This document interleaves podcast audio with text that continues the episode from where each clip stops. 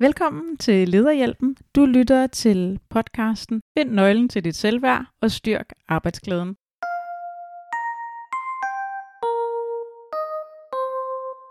Vi skal i dag tale om, hvad dit selvværd betyder for din arbejdsglæde. Og den her podcast, den er del 2 af to podcasts, der hænger sammen. Begge to er øh, podcast, hvor vi interviewer Gregory Kermans, som arbejder med mange forskellige ting, men mest af alt om, hvordan vores hjerne indvirker vores øh, dagligdag, blandt andet når vi går på job. Og øh, noget af det, vi talte om sidst, det var det her med dominans og submissiveness. Dominans værende det, at du dominerer andre, eller har en dominant adfærd. Submissive, det er lidt modsætningen til det, hvor at du underkaster dig, eller indordner dig andre mennesker. Og øh, det er altså nogle begreber, som vi gik i dybden med i den sidste podcast, så hvis ikke du har hørt den, så kan du med fordel lige gå tilbage og høre den, fordi der taler vi rigtig meget om, hvad betyder de her ting, og hvordan kan du genkende det og se det og opdage det på din arbejdsplads. Noget af det, som vi introducerer i den her episode, som er noget nyt i forhold til, til sidste gang, det er, hvad betyder det for dig? Altså, hvordan kan du finde ud af, hvor du ligger på skalaen? Hvor dominant er du? Hvor submissive er du? Eller er du assertive, som ligesom er område indimellem, hvor at du siger nej, hvis du ikke har lyst til noget, og har nemt ved at sige fra, men også har nemt ved at sige ja til det, du gerne vil, og du formår at gøre det på en måde, hvor du ikke dominerer andre.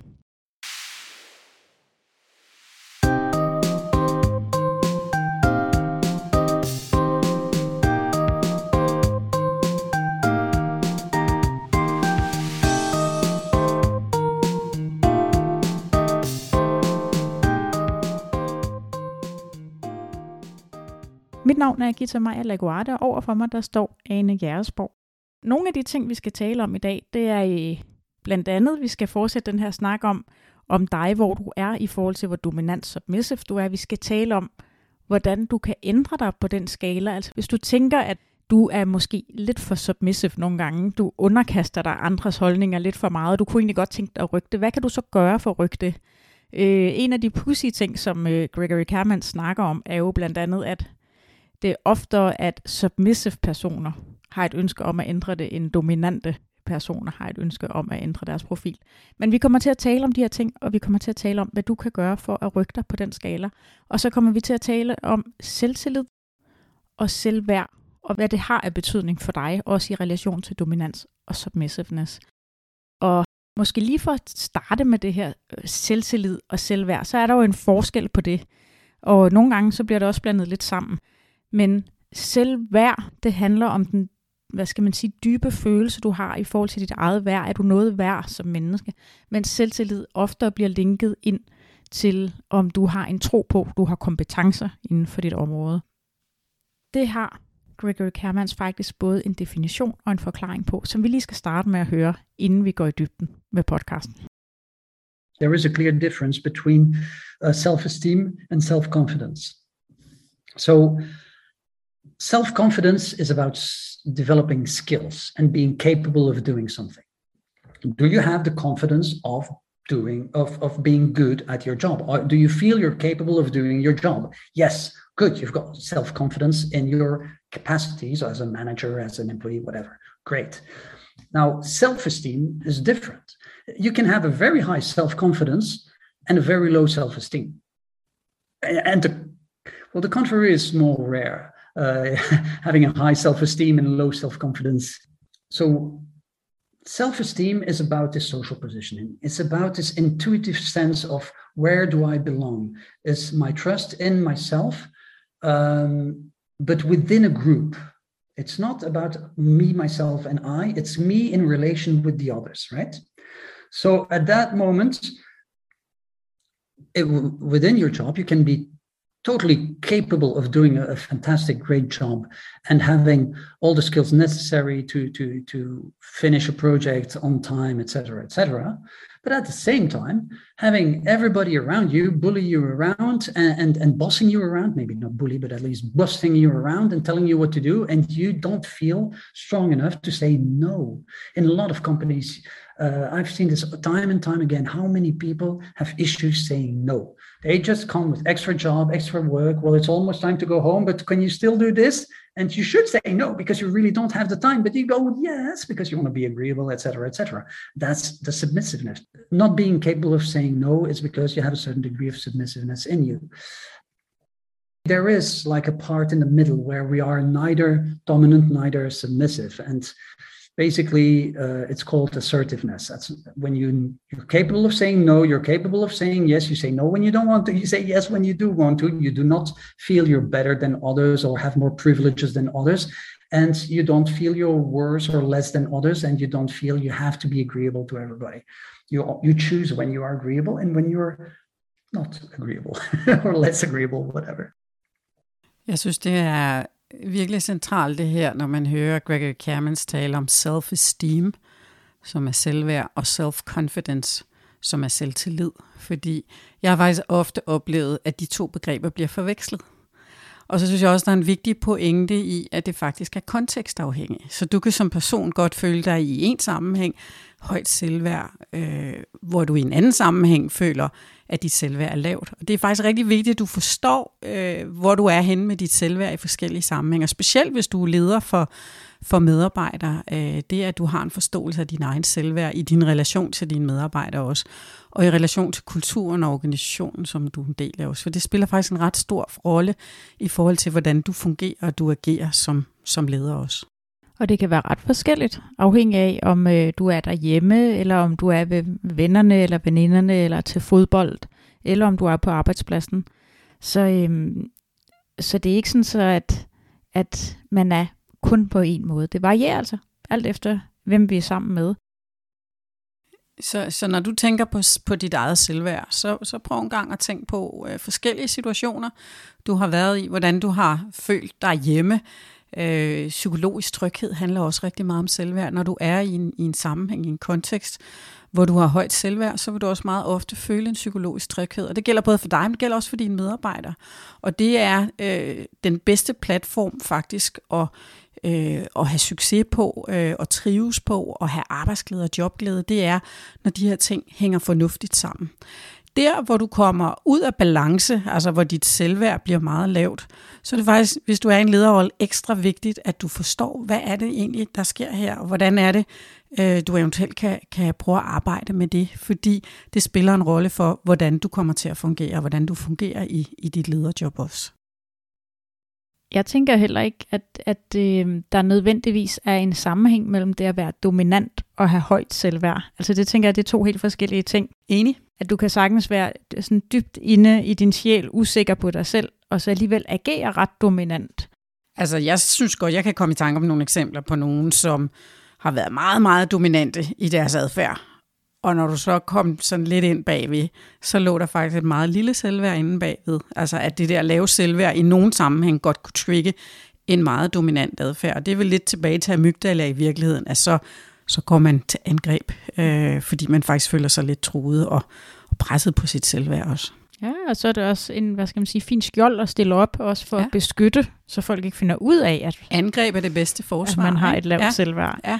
Øhm, og jeg tænker egentlig også, altså der er jo ikke noget, der er ikke noget, der er rigtigt eller forkert. Vi kommer jo med den rygsæk, vi har.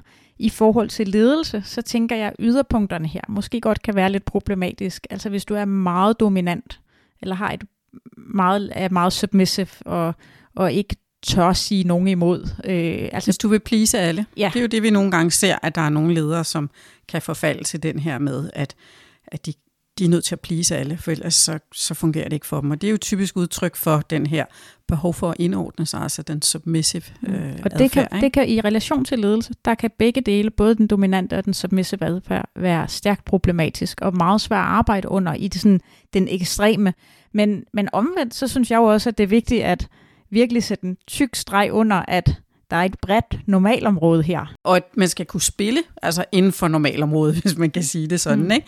At, at man ikke er på en bestemt måde hele tiden, men afhængig af situationen også kan trække mod det dominante, eller trække mod det, det submissive, fordi situationen kræver det, eller sammenhængen, eller de mennesker, man er sammen med, har det behov. Og det skal man kunne som leder, man skal kunne spille på det klaviatur, kan man vel i virkeligheden kalde det. Ikke? Alle tangenterne på klaveret. Ja. ja. Øhm, og også selvom du måske ligger inden for normalområdet, så kan du godt ligge lidt til den ene eller den anden side. Afhængig af hvilken side du ligger til, så er der sikkert nogle nogle ting, der er nemmere for dig, og nogle ting, der er sværere. Øh, det kan være, at du måske er, har en lille snært af usikkerhed, eller godt kan lide at please, og har lidt af det her submissiveness, men til gengæld er du virkelig god til at lytte og give opmærksomhed til dine medarbejdere, og skabe et fortroligt rum med dine medarbejdere, hvor de får plads til at udfolde sig. Øh, det kan også være, at du er lidt til den dominante side, men stadig inden for normalområdet, og det måske giver dig nogle styrker i forhold til at være tydelig i din kommunikation og være tydelig i dine forventninger, øh, som den mere plisende leder måske ellers vil kæmpe med. Så normalområdet er rigtig bredt, og, og, nu står jeg så her og tænker, det er noget med centimetermål og ja. sådan noget, ikke? Men, men netop det her I hvert fald at der er ikke en, en måde, der er rigtigt, altså, men, men det er balancen i virkeligheden, og det at kunne, at kunne bevæge sig inden for det, afhængig af, hvad situationen er. Og så er der nogle steder, man føler sig mere komfortabel end andre. Øh, og det, det, jeg kan i hvert fald godt, sådan, når jeg tænker tilbage, komme i tanke om situationer, hvor uh, her var jeg udfordret, og det provokerede så en ting frem hos mig. I andre situationer var det noget andet. Øh, en situation, som jeg sådan kommer til at tænke på, det var en gang, jeg skulle øh, løse en meget kompleks opgave sammen med en anden, og vi var sådan to ligestillede øh, i forhold til at skulle løse den her opgave, og, øh, og vi forberedte os i lang tid, og og jo mere vi ligesom nærmede os deadline på den her opgave, jo mere blev det tydeligt for mig, at ham, som jeg skulle løse opgaven sammen med, han blev mere og mere usikker undervejs, og blev, blev mere og mere sådan submissive i forhold til mig. Og det triggede sådan noget meget dominant hos mig i virkeligheden, i forhold til, at jeg fik enormt lyst til bare at sige, ved du hvad, jeg tager over herfra, jeg løber med bolden, gå du bare hjem-agtigt, ikke? Øh, altså triggede den der meget dominante adfærd. Det gjorde i hvert fald, at jeg skulle have en særlig opmærksomhed på at sige, jamen opgaven var sådan set ikke løst, hvis jeg gjorde det, jeg gik med den selv. Fordi det var en meget væsentlig forudsætning for, den, for at sige, den rigtige løsning på den her opgave, at vi var sammen, og at vi var ligestillede i det her. Så, så der skulle jeg på den ene side håndtere mit eget behov for at være meget dominerende og, og bare løbe med den, og så samtidig i virkeligheden at være submissive i forhold til at inkludere ham og få ham vil sige, med, så vi kunne øh, komme i mål med den her opgave øh, på en ligeværdig måde. Og jeg mener selv, at vi lykkedes med det, og vi havde i hvert fald begge to en fed følelse, da det var, vi havde leveret på den her opgave, og fik meget feedback og god ros og sådan noget. Men, men det var i hvert fald en af dem, hvor jeg sådan tænker på, hvor jeg kunne mærke, at jeg blev virkelig udfordret være, på det her. Det kan være, at de skal have hans telefonnummer, så lige ringe og høre, hvad han synes. Så, så, så, så. Hemmelig nummer. ja. men, øh, men, men det linker jo også rigtig fint ind i det her, som Gregory Cameron så siger med, at det er afhængig, kontekstafhængig. Altså det er afhængig af, øh, det er ikke noget, du har alene, dit selvværd, øh, som jo egentlig er lidt i kontrast til det her danske udtryk af hvile i sig selv, der faktisk er lidt misledende, fordi det er afhængigt af de mennesker, der er omkring sig. Vi hviler aldrig helt i os selv. Der er altid den her sociale interaktion med andre mennesker. Og afhængig af, hvem det så er, vi står overfor, så kommer vi til at agere forskelligt. Altså forskellige mennesker får noget forskelligt frem i os. I den her øh, historie, du fortæller, der fik det noget dominant frem i dig, og jeg kan da også genkende, at hvis jeg står over for usikre mennesker, eller ubeslutsomme mennesker, hvor at jeg ikke selv synes, der er en grund til at hverken at være usikker eller ubeslutsom, så trigger det noget utålmodighed i mig, der giver mig lyst til at nu siger jeg dominere, men som i hvert fald giver mig lyst til at tage en beslutning og sige, sådan bliver det. Mm, jo, det er jo også dominant adfærd, ja. ikke? Ja.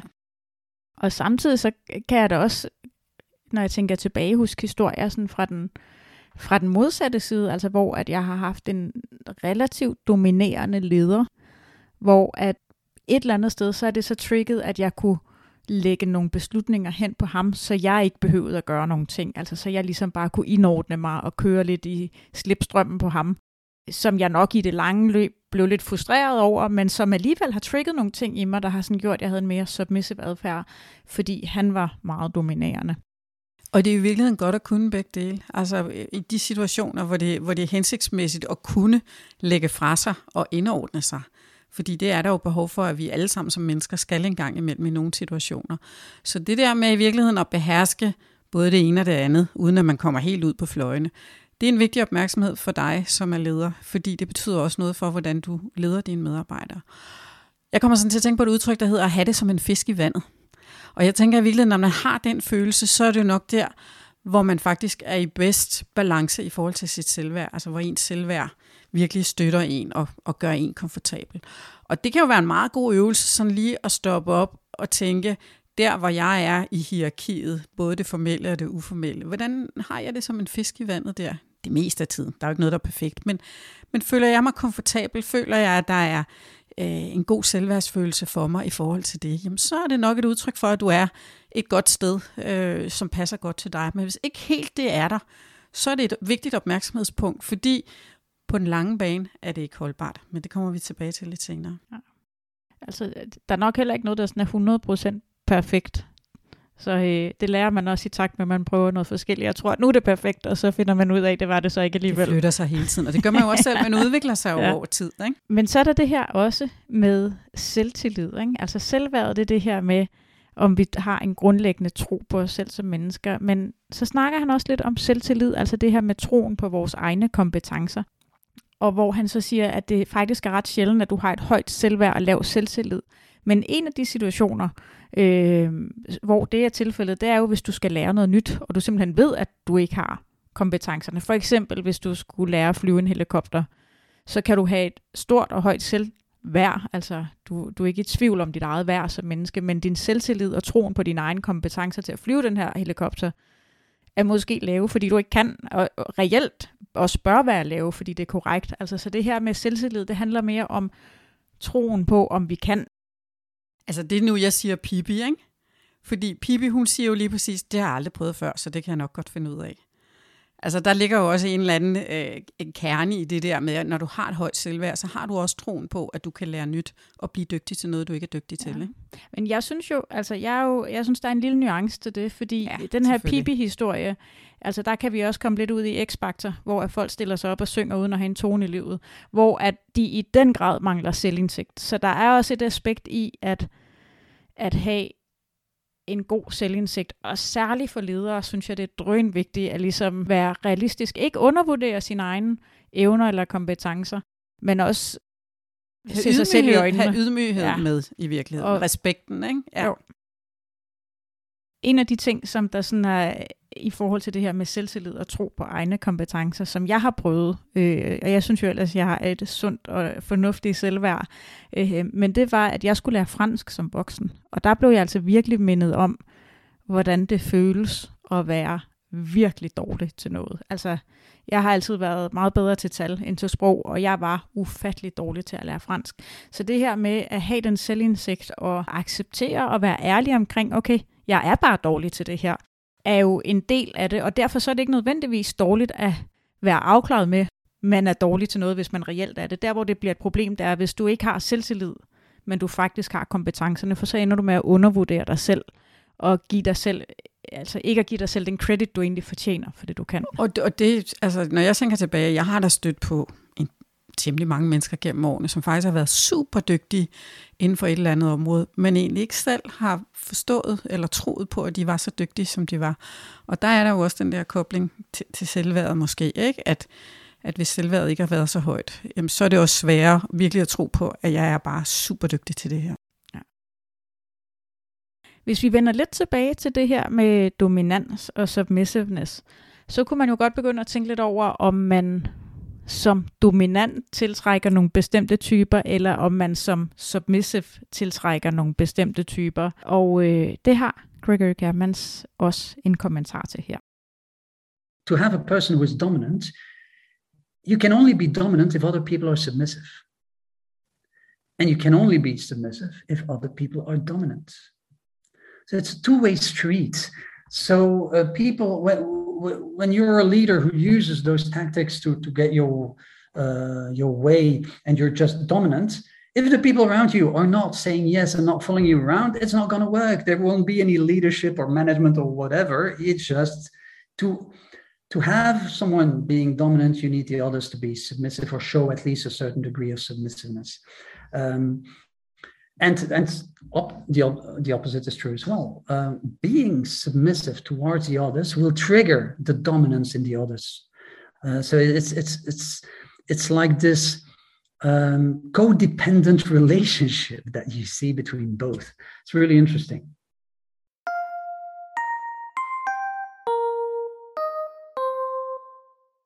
Ane, har du sådan, har du nogle minder eller historier om dominante ledere? Ja, det har jeg. Øh, jeg havde på et tidspunkt en leder, som, sad på en, havde sit kontor på en anden adresse, end jeg selv havde. Og, øh, og når han kom på besøg, der hvor jeg havde mit kontor, så flyttede han simpelthen ind på mit kontor. Sådan ligesom om, nu sidder jeg her ved dit mødebord, uden nogen form for respekt for, at jeg egentlig havde booket min dag og havde møder i kalenderen, og de skulle faktisk foregå lige præcis der, hvor han sad med sin rullekuffert. Og han skulle ikke være med? Og han var ikke en del af det. altså, øh, og, og, øh, og jeg følte mig, altså, øh, jeg følte mig virkelig sådan, altså, presset af det. På det, det, er sådan lille, det virker sådan banalt, når jeg fortæller det egentlig. Men, men det, jeg oplevede det som, som meget sådan dominerende adfærd. Altså, at jeg bare sådan totalt skulle underordne mig, at nu havde han et behov for at sidde hele dagen på mit kontor med sin lille rullekuffert, og så gå en gang imellem til nogle møder og sådan noget. Jeg ved ikke, det er måske lidt pudsigt eksempel, men jeg kan bare huske, at det var noget, der påvirkede mig meget stærkt, øh, og følte mig meget domineret. Jeg synes faktisk, at det, er, det klinger meget godt i med det, som jeg hører fra, når jeg, når jeg har talt med mennesker, sådan også op til den her podcast, om hvordan føles det blandt andet med dominerende ledere eller med mobning. Vi har også en historie, vi kommer til at dele i slutningen af podcasten. Men at mange gange, så er det en følelse, du sidder med, men som du ikke rigtig kan sige, det den der oplevelse, eller det var lige der. Altså det er noget, der foregår lidt mellem linjerne. Øh, og derfor så bliver det også enormt svært at i talesæt, og måske går der faktisk også lang tid, før du selv opdager det. Altså du kan godt have gået i øh, omkring nogle dominerende mennesker, og så måske først efter 4-6 måneder begynde sådan at tænke, der er et eller andet galt. Ja, du kan godt, altså du du kan måske godt mærke følelsen af det, men egentlig ikke sætte den i relief, eller egentlig sætte finger på, hvad er det, der gør, at det her ikke føles rigtigt, eller øh, ja, sådan, ja, lidt utilpas med det på den ene eller anden måde. Mm. Og det er jo også øh, en, en interessant ting at tænke den anden vej, fordi når nu vi er ledere, har vi jo også en magt i lederrollen, og dermed også måske en lidt større mulighed for at dominere andre mennesker. Så det er også vigtigt at, at overveje vores egen adfærd og, og tænke over, øh, er jeg for dominant i forhold til andre? Og øh, en af de ting, som Gregor Cammons også sagde øh, under interviewet, det var, at han har mødt flere mennesker, som der vil i terapi eller gøre noget ved deres submissiveness, men det er faktisk ret sjældent, at dominante personer har et ønske om at ændre adfærd. Det sker en sjældent gang imellem, sagde han, at han har oplevet det, men det er væsentligt oftere, at, øh, at der er et ønske for submissive mennesker til at gå ind og arbejde med det. Det er, jo, det er jo ret interessant, og der er måske også en tendens til, at, at man sådan generelt tænker, at ledere er per definition dominerende. Øh, det er jo meget mere nuanceret end som så. Altså i virkeligheden er det jo vigtigt, at du som leder kan arbejde assertivt. Altså at du, du både kan spille på den ene og den anden ende af spektret i forhold til det dominante og, og øh, det submissive, fordi de forskellige situationer kræver noget forskelligt af dig. Øhm, men hvis man kigger på rigtig succesfulde ledere, jamen de er tydelige, de er klare, de er præcise. Øh, der er rigtig mange gode ting omkring det. De er måske også dominante, men de er det ikke nødvendigvis, når man kigger nærmere på deres personlighed. Fordi de formår faktisk meget ofte det her med at spille på hele klaviaturet, sådan at de formår at, at motivere og engagere andre mennesker og skabe den her psykologiske tryghed, der gør, at man får mennesker til at vokse og yde deres aller, allerbedste. Og det er jo i virkeligheden en af nøglerne til, når du snakker om selvværd, så er det jo en af nøglerne til, hvordan du kan skabe psykologisk tryghed og dermed også jobglæde, både for dig selv, men, men også for dine medarbejdere. Og mønten har ligesom to sider, ikke? Jo. Den har både dig selv, du er både, du er leder, og du har en leder, altså så du er både i en medarbejder lederrolle. Leder er også medarbejdere, plejer jeg altid at sige. Ja, ja, og så har du ansvaret for en gruppe mennesker, og måske hvis du også er leder for leder, har du så ansvar for en større gruppe af mennesker, som du måske ikke kender særlig godt, og som der ikke, som der kun har et indtryk fra dig fra, øh, fra sådan nogle lidt mere perifere sammenhænge. Måske har de set dig i kantinen, eller hørt dig tale på en konference, eller til et møde, men, men de har måske aldrig haft en personlig samtale med dig. Og, øh, og de sidder sikkert også med et indtryk af, hvem du er, og hvor dominant du er. Øhm, fordi vi danner os jo det her indtryk, ligesom du sikkert også har dannet dig indtryk af din leders leder, leder, altså hele vejen op igennem organisationen, har vi jo et billede af dem, der ligesom driver øh, og står i spidsen for virksomheden eller organisationen. Og, øh, og, og der bliver kulturen også vigtig i virksomheden, eller i hvert fald så, så sætter de den, den øverste ledelse jo rammerne for, hvad er det for en kultur, vi har i virksomheden, og hvor dominante tillader vi, at, øh, at vores medarbejdere er. De er jo rollemodeller. Altså, det, det kommer jo fra toppen af, hvad enten vi vil det eller ej, at, at øh, topledelsen er jo nødt til at gå forrest i forhold til den kultur, man ønsker i organisationen. Det vil sige, at de er også nødt til at udvise den adfærd, som er den ønskede adfærd i organisationen, for ellers kommer det ikke til at ske. Det er ikke nok at sige det, men også nødt til rent faktisk at gøre det. Men jeg kommer sådan til at tænke på, nu snakker vi lige omkring det her med det dominante og i forhold til ledelse en, en øh, jeg stødte på for, for nogle år siden, øh, som sad i en, en lederrolle. Han var leder for et relativt lille team af specialister, øh, som var meget stærke faglige, og som også på den personlige front var ret dominerende som personer. Og det var han ikke. Altså han, han, var, han var en af dem, som havde det bedst, når han kunne plise sine medarbejdere, øh, og når han ikke var nødt til at skære igennem, eller slå i bordet, eller sige, det er sådan, jeg gerne vil have det. Altså han, han var i virkeligheden ikke særlig komfortabel med at bruge sin ledelsesret, og var af natur i den submissive ende. Og, og det var en rigtig skidt kombination, fordi hans medarbejdere, som var til den dominante side, de trives faktisk heller ikke særlig godt med at have en submissive leder, fordi han blev utydelig og uklar for dem, og det skabte faktisk usikkerhed hos dem. Enden på det blev, at han i virkeligheden kom frem til, at han skulle noget andet end at sidde i det her lederjob. Øh, og det er jo også en vigtig ting, at du skal tænke over, når du kigger på dig selv og din rolle, eller den fremtidige rolle, du drømmer om. Det er, hvordan passer du i virkeligheden ind i den sammenhæng, både i kulturen i organisationen, i forhold til det team, den type medarbejdere, fagligheden, din egen ballast og hvem du er som person. Alle de der ting, det er enormt vigtigt at tænke over, og, og ligesom have den der forståelse af, hvad er det, du har med i din rygsæk, øh, når du går ind i, i et lederrolle. Jeg synes, der er to super vigtige takeaways fra, øh, fra den historie. Og det ene det er, at, at vi som ledere skal, som, som du siger, spille på hele klaveret, eller klaviaturet, eller hvad du kalder det. Alle tangenterne, kan Alle vi bare kalde det. Ja. Men at, øh, at, at vi bliver nødt til også at tilpasse vores ledelse, stil de behov, der er fra vores omgivelser, både i forhold til, hvad for nogle opgaver der er, men også i forhold til, hvad det er for nogle mennesker, vi står overfor. Øh, og det er en opgave, som, som vi skal kunne løfte som ledere. Den anden vigtige ting, det er, at du som leder måske, måske ikke har en tendens til at ansætte nogen, der ligner dig selv. Og det vil sige, at øh, du kan ende med at få et enormt homogent team. Og der synes jeg også, man kan lære af den her historie, at det her med at turde ansætte nogen, der måske ikke lige har din profil, eller sørge for noget diversitet i teamet, det er faktisk enormt vigtigt.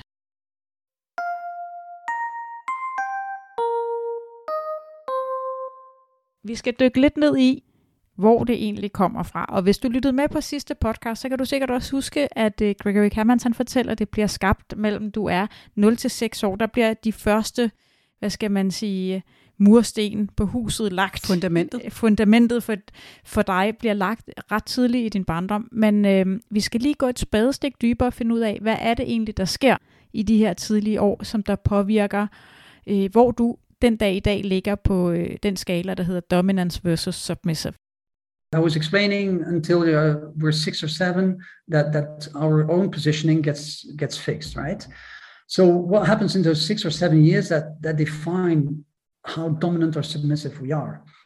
So what happens? Why do we de- develop this submissiveness or this uh, dominance? Is basically it's a it's the caregivers, it's the people around us. The stricter they are, the more you will tend to go towards submissiveness the more permissive they are and meaning permissive it's not just like yes you can do whatever because um, autonomy is a great thing for kids. Teaching them autonomy is great. So it's not it's not about just leaving your kids and letting them learn to do the learn life their own way and not helicopter parenting is terrible right? Uh, you don't want that with your kids.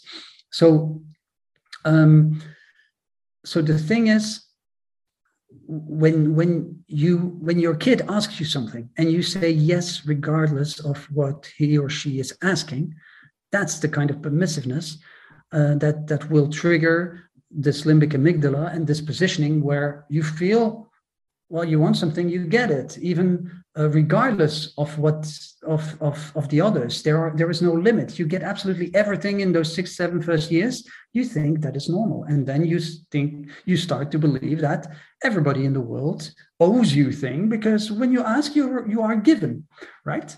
And uh, that's how things get quickly out of hand. And the, the contrary is when you ask you're never given and and, and you're being shouted at and and and you the, the, the for the least for the for the smallest of things you do, you end up um, punished and grounded and house arrest and I don't know what else. That's a perfect recipe also for uh, for the submissiveness.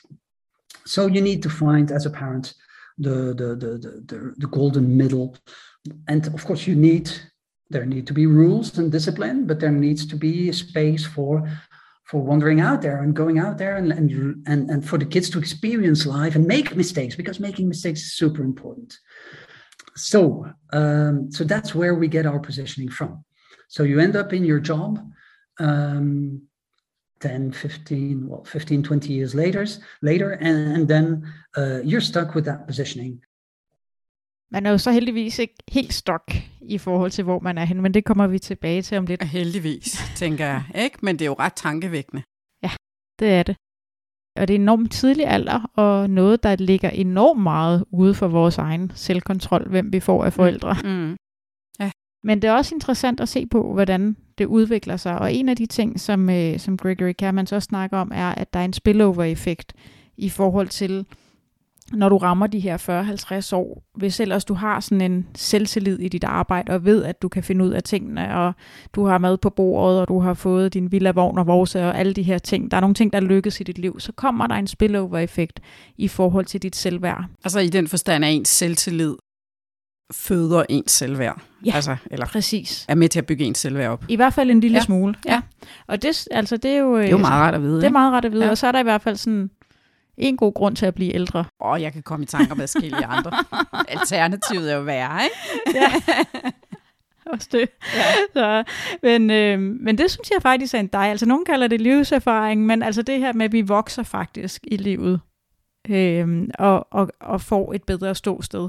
Men det afhænger vel også af, hvad livet bringer. Altså, af hvad, hvad, hvad man oplever undervejs i sit i liv, fordi det kan nok også trække den anden vej i virkeligheden. Ikke? Ja. Men jeg synes, den interessante pointe her er jo i virkeligheden, at fundamentet er lagt faktisk nærmest inden du begynder i skole. Ja. Så de der første år faktisk er så vigtige. Mm. Altså, det må jo så ikke forlede til, at man tænker, nå ja, så er det lige meget, hvad jeg gør. Fordi du kan påvirke det. Ja. Men det er ikke så nemt. Nej. Men det, men det ændrer sig langsomt over tid. Øh, og det gør jo så også, at det, du fylder i livet langsomt over tid, bliver enormt vigtigt. Og nu kommer vi ind til kernen, også i den her podcast, som er, hvordan kan du ændre dit selvværd? Hvordan kan du, hvis du for eksempel er meget submissive eller meget dominant, og du gerne vil rykke dig mod det her assertive område, hvor at du hviler mere i dig selv, hvad kan du så gøre? Og en af de ting, du kan gøre, det er at sørge for, at du omgiver dig med nogle kolleger og tilbringer de mange timer, som du jo bruger på dit arbejde på en arbejdsplads, som der gør noget godt for dig, som der opbygger dig, at du vælger din leder med omhu. Øh, altså at du ikke kun vælger dit arbejde i forhold til, hvad for nogle opgaver du laver, men du også tænker over, hvordan passer jeg med de mennesker, jeg arbejder sammen med? Er det nogen, der opbygger mig over tid, eller er det nogen, der nedbryder mig over tid? Ja, og de kommer jo tilbage til det også det med kulturen, både i organisationen som helhed, men også i det nære team. Altså både det team, du er leder for eller en del af, spiller jo en kæmpe rolle i den sammenhæng. Og det er jo måske noget af det, som jeg synes, vi nogle gange oplever, at øh, mennesker, som er i en jobsøgningsproces, misser. Altså som Absolut. er enormt fokuseret på, nu skal jeg sælge mig selv til det her job. Så de glemmer, eller fravælger måske, ikke at få spurgt den anden vej, fordi det er jo fuldstændig afgørende for, at du kan lykkes i dit nye job, at du faktisk øh, er komfortabel i det. Det kan godt være, at din selvtillid ikke er så højt, for du er ny, du er ny i klassen, og øh, det er måske et område, du ikke ved så meget om, så det skal bygges op, men det skal være et sted, hvor du bliver bygget op fra, og det vil sige, at den leder, du får, skal jo være en leder, som giver dig noget af det, som du har brug for, for at vokse øh, og, og blomstre. Og, og hvis ikke du ligesom laver noget tjek på det i rekrutteringsprojekt, i, i rekrutteringsprocessen, så kan du også godt risikere, at du faktisk får valgt et job, som måske på papiret ser super attraktivt ud, men som faktisk ikke er godt for dig. Så husk det der med, at det er en two-way street. når du, når du søger job, når du er i en rekrutteringsproces. Ja. Og, altså, og ud over, ud over selve jobbet, så er der to rigtig vigtige ting, du skal holde øje med. Det ene, det er den leder, du skal arbejde for, og det andet, det er den virksomhed eller den organisation, du skal ja, arbejde de medarbejdere, for. du skal være leder for også, er jo ret interessant. Ja. Ja, det er rigtigt, men de er nok svære at møde i jobsamtaleprocessen. Ja, ja, ja det, men det, du det kan sådan, godt måske spørge ind til, spørge ind både til teamet, ikke? til ja. teamet, men også den ledergruppe, du skal være en del ja. af. Øhm, og der, der er mange gange, så vil, så vil din kommende leder også have en stor indflydelse. Altså så lederstilen hos den rekrutterende leder. Hvis du, hvis du får en god fornemmelse af det, så er der også en langt større chance for, at lederteamet fungerer godt. Fordi at det som regel også smitter af rigtig mange af dem, som, øh, som vi taler med igennem vores arbejde i The Leading Culture, øh, har jo udfordringer med deres ledere på den ene eller den anden måde. Det er faktisk det er en rigtig stor årsag til, at mennesker søger karriererådgivning, eller coaching, eller udvikling, personlig udvikling, handler om, at de er på en arbejdsplads, øh, hvor at skoen trykker i forhold til lederen. Og selvfølgelig arbejder vi også i den niche, så, så det er klart, vi ser ikke alt det andet. Men af dem, vi snakker med, der er der altså rigtig mange, der har udfordringer på den ene eller den anden måde. Og hvor det i hvert fald, i hvert fald kan se, at det spil, altså den der relation spiller bare en virkelig stor rolle. Ja, og hvis ikke den fungerer, så er det noget af det, der virkelig kan ødelægge ja, måske livet er måske store ord, ikke? men det kan i hvert fald gøre, at du sover dårligt om natten, har ondt i maven, eller af, hvad skal man sige, bitter, eller, eller, eller ja, du ikke, bare ikke, ikke trives, trives. Ikke? Altså, og jobglæden er lav, ikke? Og mm. det er jo sådan en glidebane, fordi det er jo sjældent, det sker fra den ene dag til den anden, og derfor er det i virkeligheden utrolig vigtigt, at du er opmærksom på de små signaler, og ikke overhører Men gang imellem stopper op, drikker en kop kaffe, går en tur, tænker over, hvordan passer jeg egentlig ind i, øh, i det sted, jeg er i organisationen og i jobbet? Er det, øh, trives jeg det meste af tiden, eller, eller gør jeg ikke? Fordi det er også forudsætning for, at du kan være en god leder for dine medarbejdere. Hvis ikke du trives, så kommer det til at, at påvirke dem også i høj grad.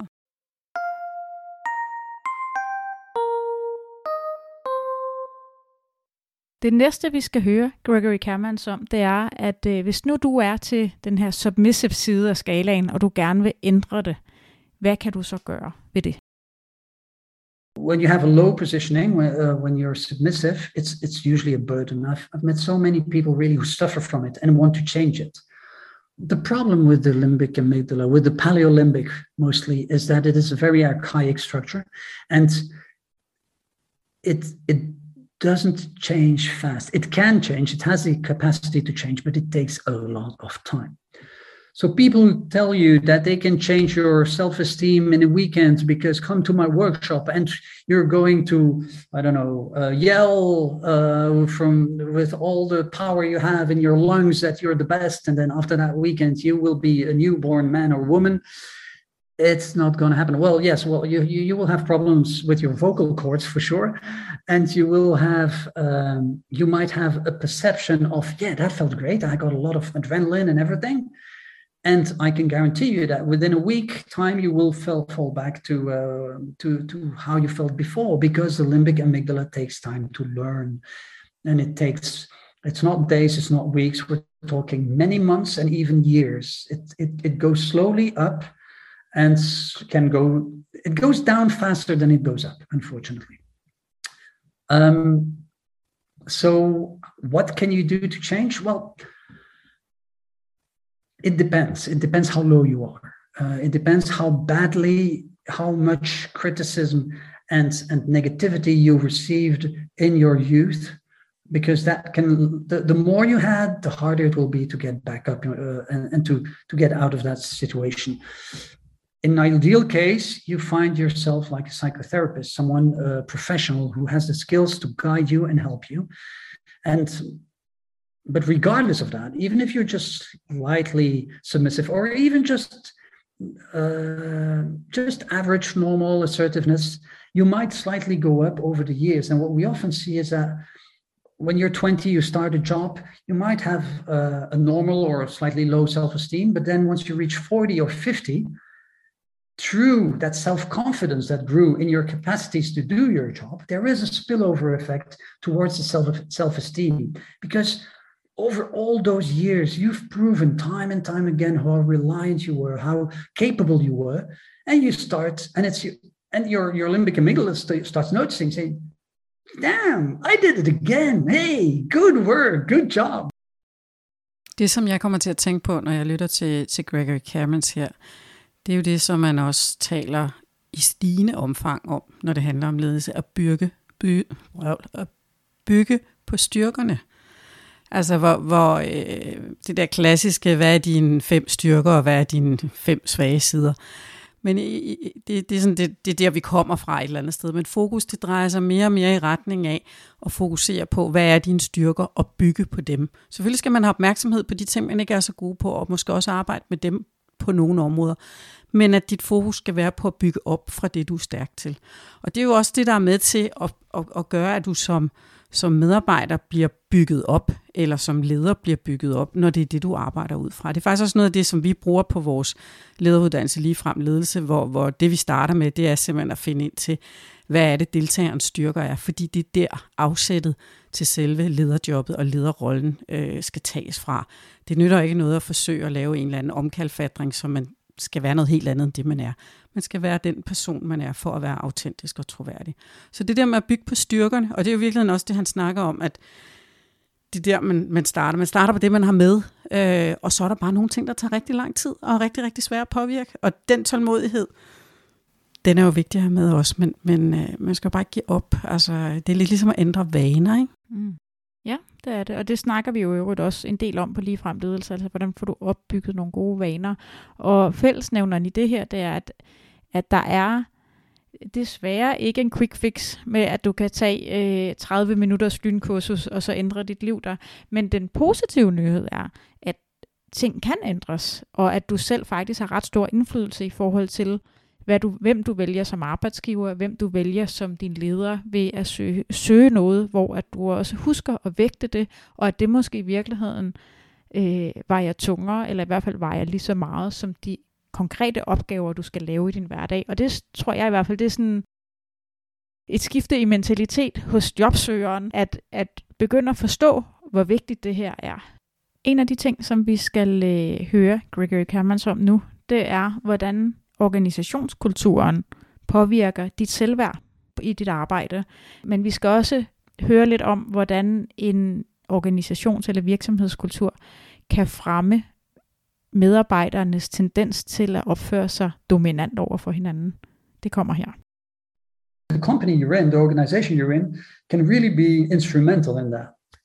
So if you're a manager, please be conscious of that as well, that it is the environment we're in and the environment in which we operate that, that create the conditions, the necessary conditions for people to grow, to blossom, to to to outgrow uh, burdens they might have from before you knew them, because everybody comes with their baggage, right? We, we, we cannot we, we don't choose even ourselves. We don't choose who we are. It, it's just it's our genes it's how we grew up etc etc but then creating that environment that fosters inclusion and, and and recognizes achievement and helps you grow as a person that's that's gold that's gold and if you have that, why would you leave a company like that, right? Or at least a department or a boss, a manager like that. Så vi er lidt tilbage til her, at, øh, at det bedste, du kan gøre for dig selv, for at sikre de rigtige omgivelser og de rigtige muligheder for at gro et sundt øh, selvværd. På, og finde arbejdsglæden. Og finde ja. arbejdsglæden, ja. ja. Både på sådan kortere sigt, type det næste halve år, men også på længere sigt i forhold til, hvor er du om 10 år for eksempel? Er du udbrændt om 10 år, eller sidder du et sted om 10 år, hvor du tænker, jeg har haft et fantastisk arbejdsliv? Det handler altså om, at du skal ind og øh, vælge en arbejdsgiver, som der er et godt match til dig, men som der også gør nogle af de rigtige ting i forhold til at opbygge medarbejdere, opbygge dig, øh, hvor at du har rammerne også for at opbygge dem, du er leder for, og hvor at der er en øh, sund psykologisk tryghed, som man også kalder det. Ja, og start med at mærke der, hvor du er lige nu. Hvordan passer det til, til sådan, som du er, og, øh, og sådan, som du trives? Og, og tænk over, hvad er det for nogle styrker, du har, for det er dem, du skal bygge på, og det er jo langt sjovere at bygge på sine styrker, end at rende rundt og lede efter sin egen fejl. Mm. Øh, jeg kommer sådan til at tænke på det der billede af en plante, der vokser. Altså hvis en plante står i dårlig jord og aldrig får gødning og lys og kun chat vand en gang imellem, så kommer den jo ikke til at vokse så stor. Og det kan godt være, det er lidt en kliché, men, men sådan er det jo også både for, for medarbejdere og for, for ledere, at jamen, hvis vi kommer i de rigtige rammer, den rigtige jord, og har den her psykologiske tryghed, og får mulighed for at bygge på vores styrker, så øh, bliver vi bare den bedste udgave af os selv, og, og vores selvværd bliver jo også som et led i den proces øh, styrket. Yes, altså, ledelse er jo, det er jo bare en ting, der flyder over, os med klichéer. Nu siger du klichéer. Ja, ja, altså, jeg står her og vælter med mig. Vi må lave bullshit bingo ja. på et tidspunkt. Nej, men jeg synes faktisk, LinkedIn, ikke? altså, åh, hvor der mange opslag om, hvad er god ledelse, og så er der et øh, billede af en dårlig øh, chef, der pisker sine medarbejdere. Altså, det er sådan meget sort-hvidt, men der er ikke rigtig nogen, der forstår at sætte fingeren på, hvad er god ledelse egentlig. Men en af de ting, som der er medvirkende årsag til at have god ledelse, det handler jo i hvert fald om at få skabt et arbejdsmiljø, hvor man ikke accepterer den her dominante adfærd, og hvor at man skaber en tryghed, psykologisk tryghed for medarbejdere, og fokuserer på styrker og fejrer succeser, og er med til at opbygge medarbejdere.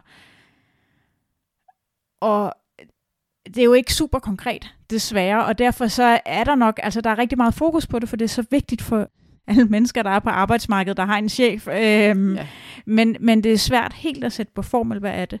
Men en af de her ting, om du tillader dominant adfærd, om du er dominant, øh, er i hvert fald noget, som der i sidste ende har rigtig stor betydning for arbejdsglæden for dine medarbejdere. Og det er jo også derfor, at du som leder skal, skal lære dine medarbejdere at kende. Fordi de vil have behov for at blive øh, ledt på forskellige vis. Det kan være, at du har nogle medarbejdere i dit team, som er meget dominante, og som du i virkeligheden har brug for at sætte nogle lidt mere firkantede grænser for. Øh, og så har du måske nogle andre, som er mere submissive, øh, som du skal hjælpe til at løfte frem og, og bygge op, så balancen i dit team bliver bedre. Fordi du kommer ikke til at have et team kun dominant eller kun submissive. Det er i virkeligheden rigtig skidt, hvis du har det. Det er godt at have det der mix. Men det kræver også, at du som, som, som leder kommer tæt på dine medarbejdere, forstår i virkeligheden, hvad er deres behov for, øh, og trives og, og få arbejdsglæde. Øh, så det er ikke bare dig selv, du skal fokusere på, men du skal virkelig også forstå det i forhold til dine medarbejdere, fordi det er det ansvar, du står med som, som leder. Og det er også derfor, det er så ubegribeligt svært, fordi medarbejderne har brug for nogle forskellige ting. Så ja, det, der er rigtig, slå det op i en bog. Det, der er rigtigt for den ene, er måske ikke rigtigt for den anden. Præcis. Øhm, der var også en anden ting, som, øh, som vi snakkede lidt om her, da vi forberedte podcasten, som er det her med, at nogle mennesker har gentagende gange dårlige chefer. Øh, og dem taler vi jo også med nogle gange. Og, og der er det altså også vigtigt lige at kigge lidt indad i forhold til at sige, når du vælger chef, øh, man vælger jo som regel ikke chefen, man vælger jobbet, men så vælger man jo også lidt indirekte. Følger chefen jo med, det er jo en del af pakken, ikke? chefen ja. følger med. Hvis du gentagende gange er endt i et job, hvor at du virkelig var utilfreds med din leder, så er det måske der, du også skal stoppe op og kigge lidt på, hvad er det, der gør, du ender hos de ledere? Er det tilfældigt? Er det nogen, der kommer efter, du har fået jobbet? Så er det jo ikke noget, du som sådan har indflydelse på. Men, men om det er dig selv, der ligesom vælger lederne til, og du gang på gang vælger forkert, så skal du måske begynde at tænke lidt over, hvad er det egentlig, du har, du har brug for? Hos Ja, og hvad er, det, hvad er det, der gør, at du, øh, at du går efter noget, som måske ikke nødvendigvis er godt for dig? Jeg kommer sådan lidt til at tænke på den der med, at man altid falder for den forkerte type. Øh, det gør man jo ikke nødvendigvis, men, men nogen gør. Mm. Øh, at, at der er måske et mønster i virkeligheden i din egen bagage, der gør, at du gentagende gange kommer til at vælge den forkerte chef i forhold til dig, i forhold til at få dig til at vokse og, og udvikle og bygge på dine styrker. Og det er jo ikke holdbart i længden. Så der er du nødt til at kigge indad og prøve ligesom at sige, hvad er det, hvad er det i virkeligheden, du skal hen til i stedet for, hvad er det, du skal have mere af mindre af. Ja, og jeg tror, det kan være rigtig svært for dem, der står svært. i sådan en situation, at, at specielt hvis du har en, hvis du ender med at vælge de forkerte chefer, øh, eller kærester for den sags skyld, men nu er vi lige i arbejdsmiljøet her. Det er okay. Øh, altså, så, så gør man det jo, fordi det føles rigtigt i øjeblikket, ja. og det kan jo godt være, gå lidt tilbage til det her med, at dominance and submissiveness is a two-way street så du søger måske en bestemt adfærd, eller ender op nogle bestemte situationer, hvor historien lidt får lov til at gentage sig. Øhm, og det er slet ikke sikkert, at det gælder for dig, men måske gælder det for dig, og hvis det gør, så er det i hvert fald noget, du skal stoppe op og lige overveje, hvordan kan du komme ud af den spiral, fordi ellers så har du altså et langt arbejdsliv foran dig, hvor at øh, den her historie måske kommer til at gentage sig flere gange. Og det er jo faktisk lige præcis i den situation, du i særlig grad kan have hjælp af, eller kan have glæde og hjælp udefra, for eksempel i form af en coach eller en mentor, som kan hjælpe dig til at bryde det mønster, og til at finde hen til, hvad er det, hvordan kommer du videre derfra, hen til et sted, som, som fungerer bedre for dig.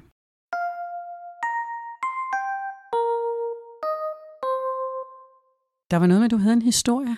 Ja, forud for øh, vi optog den her podcast, der har jeg fået noget input fra nogle forskellige lyttere, blandt andet af Lederhjælpen, og øh, en af de historier, vi fik, den handler om mobning, og mobning er jo også, øh, kan man sige, et resultat af dominans, eller i hvert fald et forsøg på at, at øh, dominere. Øh, og, øh, og der talte vi, men nu kalder vi ham Breben. Vi kalder ham Breben. ja, det, er, øh, det hedder han ikke, men, men, øh, men navnet er redaktionen bekendt. Øh, men, øh, men han var gennem en længere periode udsat for noget, som han i starten ikke var sikker på var mobning, men som man sådan hen ad vejen blev mere og mere sikker på, der er altså et eller andet galt her. Han følte sig mobbet. Han følte sig ja. mobbet, ja. Og øh, der var nogle konkrete episoder, hvor han decideret blev udelukket for nogle ting, og hvor der blev sagt nogle ting bag hans ryg, som, øh, som, som han synes ikke var i orden.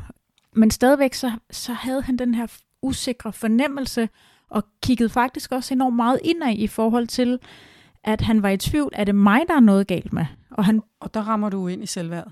Ja, der rammer vi ind i selvværd, og vi rammer, synes jeg, også ind i den her enormt følsomme og sårbare situation, hvor at for det første, så taler vi ikke rigtig om mobning eller dominans så meget i, i, i det her meget lige samfund, vi lever i.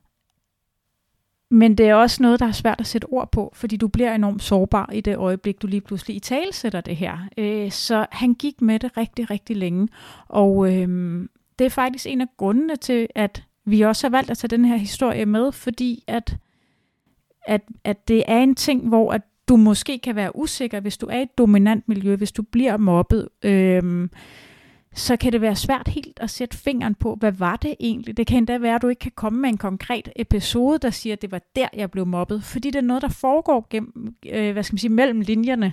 Øh, fordi vi ved jo godt, at vi ikke må mobbe, så der er jo ikke nogen, der sådan gør det så tydeligt, som en femårig måske vil gøre. Men det Nej, og, og det er jo ekstremt kompleks, fordi det er jo ikke en, der er ikke en facitliste på mobning, at det her er mobning, og det her er ikke mobning. Fordi det er jo meget en følelse hos den enkelte, at man føler sig mobbet. Så det, der får den ene til at føle sig mobbet, behøver ikke nødvendigvis at få den anden til at føle sig mobbet. Og det er jo en særlig opmærksomhed, du skal have som leder.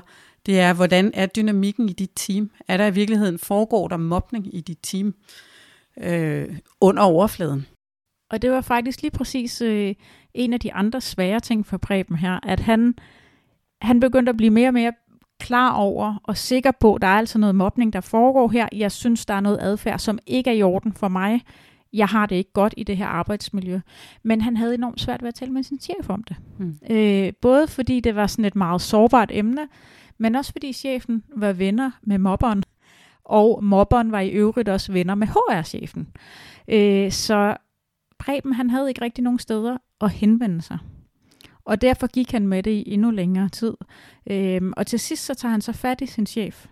Og øh, der synes jeg, der bliver det rigtig interessant, fordi det håndterer chefen rigtig godt. Og det er jo også lidt inspiration til, hvordan man kan håndtere som leder sådan en situation. Men noget af det, som der var godt ved den håndtering i den her sag, det var, at øh, chefen tog en konstruktiv dialog, en ikke dømmende dialog, og også udfordrede en lille smule. Ja, og tog Preben alvorligt også, ikke? Han tog ham alvorligt, og de havde en, hvad skal man sige, en snak om det, og sådan lidt fra begge sider, og han prøvede sådan lidt at konstruktivt at undersøge sagen med ham, og tale med ham om det, og følge op på det, og sådan nogle ting. Og, øhm, og det gør, at der, der er nogle vigtige pointer fra lige præcis den her historie, som det første er, at det kan være rigtig svært for dine medarbejdere at tale om det, hvis de sidder i det. Og det skal du være opmærksom på. Altså det kan være enormt grænseoverskridende at skulle gå hen til et andet menneske og sige, jeg føler mig domineret, eller jeg føler mig mobbet, eller jeg føler mig udelukket. Øh, så hvis du har en medarbejder, der kommer og siger det til dig, så kan du mange gange være sikker på, at så har den medarbejder gået med det her i rigtig lang tid, og derfor så er det drønvigtigt, at du tager det alvorligt. Og det fører vel også til at sige, at det er jo meget sent i processen i virkeligheden at komme ind som leder, når dine medarbejdere har følt sig mobbet gennem lang tid at komme ind. Så hvad er det så, du som leder kan gøre for at opdage det? Fordi man går ikke rundt og siger øh, til sine medarbejdere, føler du dig mobbet? øh, så, så det er jo noget med, jo tættere du er på dine medarbejdere, øh, og fornemmer, hvordan de har det. Altså hvis du har jævnlig en til en med dine medarbejdere, som vi varmt anbefaler, så et spørgsmål, som hedder, hvordan har du det? Altså bare sådan helt åbent, enkelt spørgsmål. Hvis der er et eller andet problem, så skaber du rummet for, at medarbejderen faktisk kan komme på banen og sige, ah, med et eller andet, fordi det er legitimt at tale om. Så det er noget af det, du kan gøre som leder på at være på forkant i virkeligheden i forhold til at mærke, om der er nogle øh, øh relationer, indbyrdes dynamikker i dit team, som, som er rigtig skidt. Den anden vigtige ting, jeg synes, man kan tage med fra historien, det er, at, øh, bare det, du tager dig tid som leder, tager det alvorligt og indgår i en konstruktiv øh, samtale med dine medarbejdere, det kan faktisk gøre en verden til forskel for det menneske, du sidder overfor. Så kan det ikke siges mere præcist. og hvor vigtigt det er. Men vi er vel nået til vejs ende? Ja. Har vi fået alle pointerne med? Det tænker jeg, vi har. Hvis vi lige skal opsummere, Gita, mm. hvad skal man så tage med fra den her podcast? Altså noget af det vigtigste vil jeg sige, at vi har snakket om i dag, det er, at du kan ikke ændre dit selvværd på en weekend ved at råbe i skoven. Øhm, så øhm, så den, det punkt på din to-do-liste, det kan du godt strege over, medmindre du virkelig gerne vil. så skal du bare råbe i skoven, fordi du godt kan lide det. Ja. ja. Øh, men du kan ændre noget, og en af de ting, som der måske er aller, aller vigtigst, det er at vælge din chef med omhu, og vælge din arbejdsplads med omhu. Og har du en rigtig dygtig, dejlig chef og en god arbejdsplads, så hold fast i det. Altså så er det måske i virkeligheden mindre vigtigt, øh, om du lige får nogle lidt anderledes opgaver. Det her med at være i, på en arbejdsplads, der har et god psykologisk tryghed. Og som bygger dig op undervejs. Og som bygger dig op undervejs. Det er, øh, det er guld værd og det skal du holde fast i.